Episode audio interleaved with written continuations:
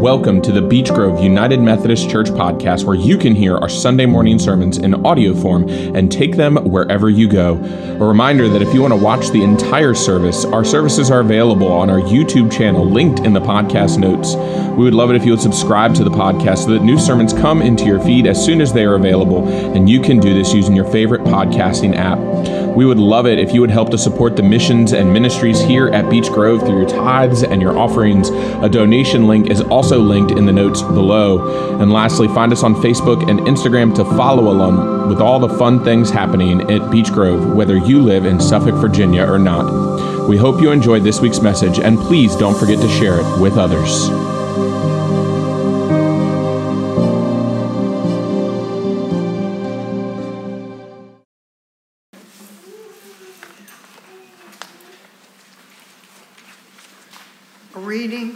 Gospel of John. As Jesus walked along, he saw a man blind from birth. His disciples asked him, Rabbi, who sinned, the man or his parents, that he was born blind? Jesus answered, Neither the man nor his parents sinned. He was born blind so that God's works might be revealed to him. We must work the works of him who sent me while it is day. Night is coming when no one can work. As long as I am in the world, I am the light of the world. When he had said this, he spat on the ground and made mud with saliva and spread the mud on the man's eyes, saying to him, Go wash in the pool of Siloam, which means sent. He went and washed and came back able to see. The neighbors and those who had seen him before as a beggar began to ask, Is this not the man who used to sit and beg? Some were saying, It is he. Others were saying, No, but is someone like him. He kept saying, I am he. But they kept asking him, Then how were your eyes open? He answered, The man called Jesus made mud, spread it in my eyes, and said to me, Go to Siloam and wash. Then I went and washed and received my sight. They said to him, Where is he? He said, I do not know. Jesus heard that the Pharisees had driven him ah. out. And when he found him, he said, Do you believe in the Son of Man? He answered, eh. And who is he, oh, sir? Tell me, so that I may believe in him. Jesus said to him, You have seen him and the one speaking to, speaking with you is he. Uh-oh. He said, "Lord, I believe." And he worshiped him. Jesus said, "I came into the world for judgment, okay. so that so that those who do not see okay. may see, and those who see may become blind." Some of the Pharisees who were with him heard this and said to him, Surely we are not blind, are we? Jesus said to them, If you were blind, you would not have sinned. But now you say, We sin, and your sin remains. The gospel of the Lord.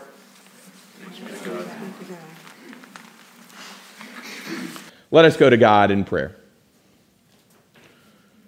Holy and gracious God, may the words of my mouth and the meditations of each one of our hearts be holy and pleasing to you.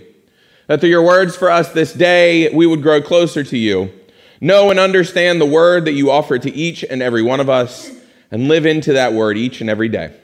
It's in your Son's name, the Word made flesh, that we pray. Amen. You know, it's really hard not to read this scripture and for your mind to immediately go to amazing grace. Anybody else? Amazing grace, how sweet the sound that saved a wretch like me. I once was lost, but now I found. I once was blind, but now I see. You know, I, as I started preparing the sermon this week, my mind just kept singing that refrain, that verse over and over again. And, and really, honestly, like my mind as it came, as I continued to struggle to write the sermon, kept just coming down to that last line. I once was blind, but now I see. That, that final line of this song. You know, the, the third line there, it points to the story of the prodigal son that many of us uh, might be familiar with. But the last part, really embodying the nature of this passage. In fact, the entire chapter that we have before us, I saved Joanne from having to read 41 verses from John 9 today. Uh, not because I didn't want to hear it, but because I wanted to kind of concise down to where we were focusing our hearts and spirits today. Unfortunately, leaving out that middle section leaves out an important part of the story that we'll get to in a little bit. But I landed on, on these verses to begin to show us this understanding between sight and blindness between what it means to see and not see, both in a physical sense and a spiritual one. But you see, as with all the signs that we've talked about in this series, remember, friends, as I've said uh, five times before today, and today we are on the sixth sign, it's not about what physically happens, but it's about what it spiritually means for us. And luckily for us, this is probably one of the more easier signs to decipher for Jesus. Why? Because this is the sign in which Jesus, for the first time, gets put on trial and has to explain the sign. That one of the primary lessons we receive in this story and sign is that our perception often comes at the cost of distorting the image of God that is present within creation. And as we go, if you read this entire passage, the part that I uh, brought out is this, this tension between the Pharisees and the man, and they call the man's family up to trial, and then they, they speak to Jesus. And it lands in this last little area where we learn that the fallacy of the Pharisees Try saying that five times fast. The fallacy of the Pharisees is their lack of sight for the work and the image of God that is standing right before them. Right? Not just in the form of Jesus, but in the form of this man who was blind, who now can see. Right? If, if we're reading word for word through this entire first half of this Gospel of John, we see this rising tension become to come about, right? We talked a couple of weeks ago when the Pharisees and the Jewish leaders began to persecute Jesus and they wanted to kill him because of these amazing and miraculous things that he had done, these signs that he had performed. And we've looked at this nature of Christ that has come forth as we project and understand that Jesus Christ is our Lord, that He is this Messiah, that He is the Word made flesh. And I think if we really think about that truly and honestly for a minute, we can understand why it was such a difficult thing for the Pharisees to understand. Right? It's easy for us. We can we have the benefit of being able to start at the end of chapter of the of the Gospel of John rather than the beginning. We have the opportunity to know how the story ends. I'm not trying to make excuses for the Pharisees. I'm not trying to do any of that. What I'm trying to point us to is the nature in which this story begins to it, it, it, begins to show us and it begins to help us understand the divisive nature that jesus offered in his time. And it really begins to point to this idea and this understanding that we talked about a few weeks ago and this understanding of the sin of unbelief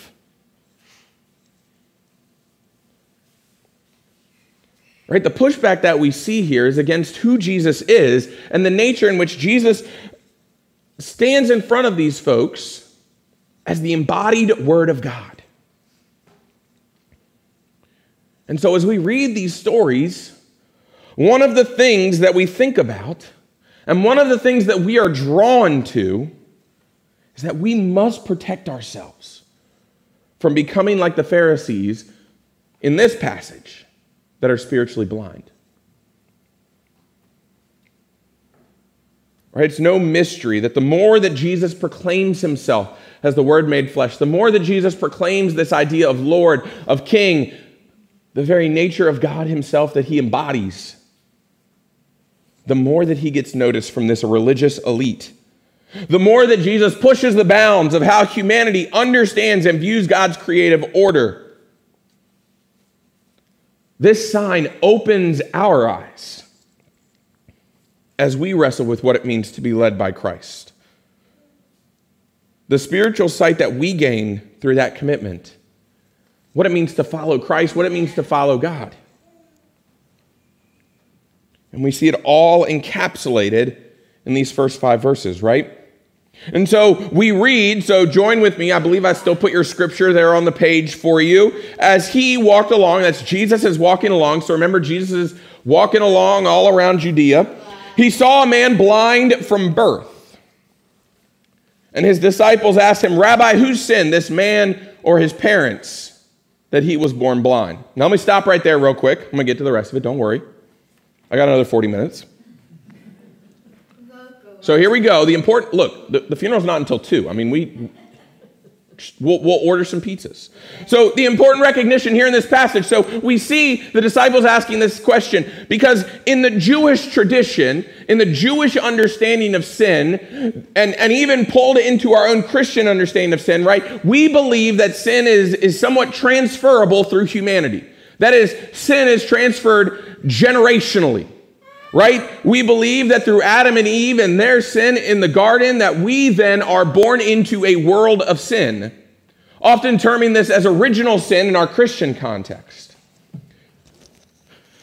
And so in the Jewish tradition, they believe that if the parents had committed a sin, it could then also impact the children of those parents right? And we carry this into our own understanding of original sin that we are sinful because the generations before us have been sinful, all the way back to the sins of Adam and Eve. And we in the church sort of push this away by saying that Christ came to relieve us of that sin. And that through our belief in him, we shed the weight of sin. And then we put the, the sort of qualifier on top of that. And as long as we sin no more. Or when we do sin, that we ask forgiveness in a, in a truly penitent way, right? You know, you can sit with your pastor or maybe, you know, sit with God for a little bit.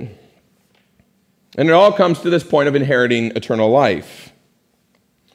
But here's the thing I think if we look deeply in this passage, it gives us, gives us new eyes to see. It gives us new eyes to see, understanding this ideology that Jesus puts forth, because when he answers that questions that the disciples raise, Jesus says, Neither this man nor his parents sinned. Now, we can believe that Jesus probably means, at least in a way that would cause this young man to be blind. He was born blind so that the works, God's works, might be revealed in him. We must work the works of him who sent me while it is day. Night is coming when no one can work. As long as I am in the world, I am the light of the world. Now, remember, we talked about I am a couple of weeks ago and sort of that Jewish lineage and historical nature of I am. And so when, when we hear those words, I am, our ears immediately perk up and we begin to hear as if God Himself is talking through Jesus Christ. And this becomes important because it shows us that Jesus does not relate this man's physical disability to any sin, either in his life or in the life of his parents. Right? And truly, how could you blame it on his life? Because this man has been blind since birth.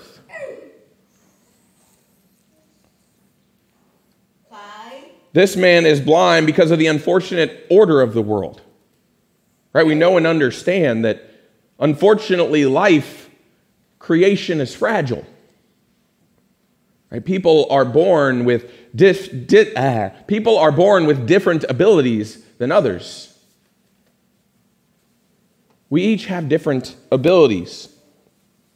However, through this man's blindness, there is a lesson that we can learn about the nature of God. In the Jewish tradition, disability, because it was attached to this nature of sin, led to disassociation from the religious community. Right? We hear that this man was a beggar on the streets, he was exiled out of the religious community. And the only time that he re entered the religious community is when he is healed, when they want to question him, when he does not give them the answers that they want, they kick him right back out. Sorry, that's part of the story we missed.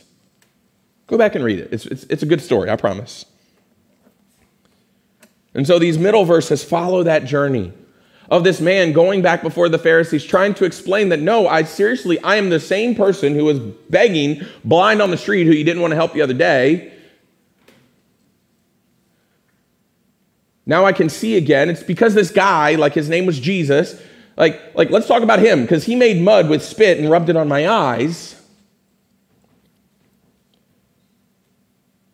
They questioned his parents. Was, was he really blind since birth? Right? What is happening to the Pharisees here? They cannot imagine in their minds the nature in which this seemingly ordinary man could do these signs in the name of God. And so they came to the point where anybody who had any attachment to this man could not be part of the religious community. Their spiritual faith was so blinded by what was happening right in front of them that they could not believe. And so when we come to these last handful of verses, we begin to see Jesus take a position of helping folks know and see the God that they are claiming to believe in is performing these miraculous signs. Right? Jesus says, I came into this world for judgment so that those who do not see may see, and those who do see may become blind. And the Pharisees are like, whoa, whoa, whoa, are you calling us blind? Because, like, I can see you standing right in front of me. And again, Pharisees getting caught in this literal sense. They miss the sight of what Jesus is trying to tell them. All they can see is a man who claims supernatural abilities. All they can see is this man who has gained loyal legions of followers, who talks about overthrowing governments, who talks about the kingdom and the reign of God. Does work on the Sabbath, God forbid. Claims himself as the Son of God so then, what are these Pharisees supposed to do in the face of all of this? The sight that Jesus offers is not about literal sight, though. And Jesus wants people to understand that. It is the sight that leads to eternal life. It is the sight of that which we cannot see. It is the sight of Jesus. It is the sight of the kingdom. It is the sight of God. The sin of the Pharisees that remains is that of spiritual blindness. Right? Their religious understanding of God seems so small, so minute that it misses the mark of the true nature of who God truly is, the image of God that is laid forth for all of creation. And in one act by Jesus, this humble beggar, this man who was blind since birth, Yes, his physical eyes have been opened, but even more so, his spiritual eyes have been opened too. Because he has come to recognize exactly who this man that stands before him is. Right? God does not cause this man's blindness. Let's, let's return to that fact real quick. But God does offer healing to a physical blindness. And in doing so, points out the spiritual blindness that many experience.